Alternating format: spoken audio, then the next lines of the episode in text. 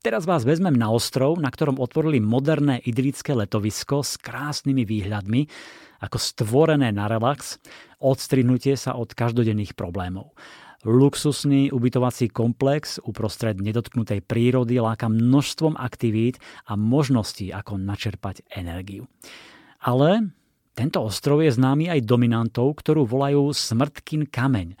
Navyše sa hovorí, že na ostrove kedysi masovo spaľovali obete moru, aby zastavili šírenie choroby.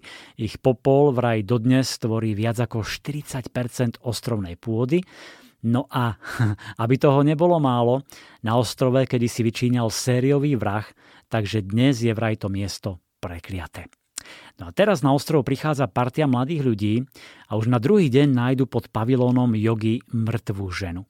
Na pohľad to vyzerá ako tragická nehoda, no postupne sa ukazujú rôzne indície, že to tak nemusí byť. A na ďalší deň nájdu telo utopeného muža.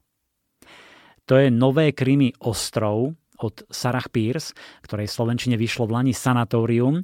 Ak si pamätáte, tam išlo o luxusný hotel vo švajčiarských Alpách, ktorý snehová búrka odrezala od sveta a uviazli tam mnohí ľudia no a začali zomierať rukou neznámeho vraha. Teraz je tým prostredím ostrov a novootvorené letovisko, kam zavolali aj detektívku Ellen Warnerovú, aby vyšetrila záhadné okolnosti úmrtí. A musí čo najskôr vypátrať vraha, aby sa neopakovala história a zistiť podľa akého kľúča zabíja tento vrah a ktorí hoteloví hostia sú ešte ohrození.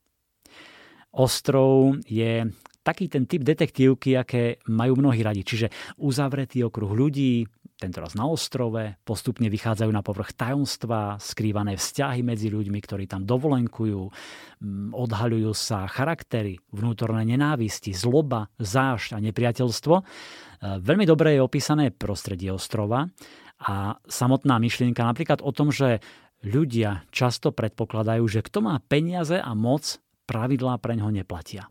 Alebo že rodina je najdôležitejšia, no nie vždy musí vzniknúť iba pokrvným putom. Vypočujte si úryvok, ktorý načítala Lucia Vráblicová. Uzavrieme to tu páskou. Vytvor prístupový chodník a sprav záznam. Nepredpokladám, že by sem niekto zablúdil, ale pre istotu. Ak to tu zvládneš sám, zavolám Anne a potom zájdem za Leónom. Dobre. Stýc spraví krok vpred, no tvár má odrazu červenšiu. Elin zaváha. Deje sa niečo? Nie, odkašle si. Ja len...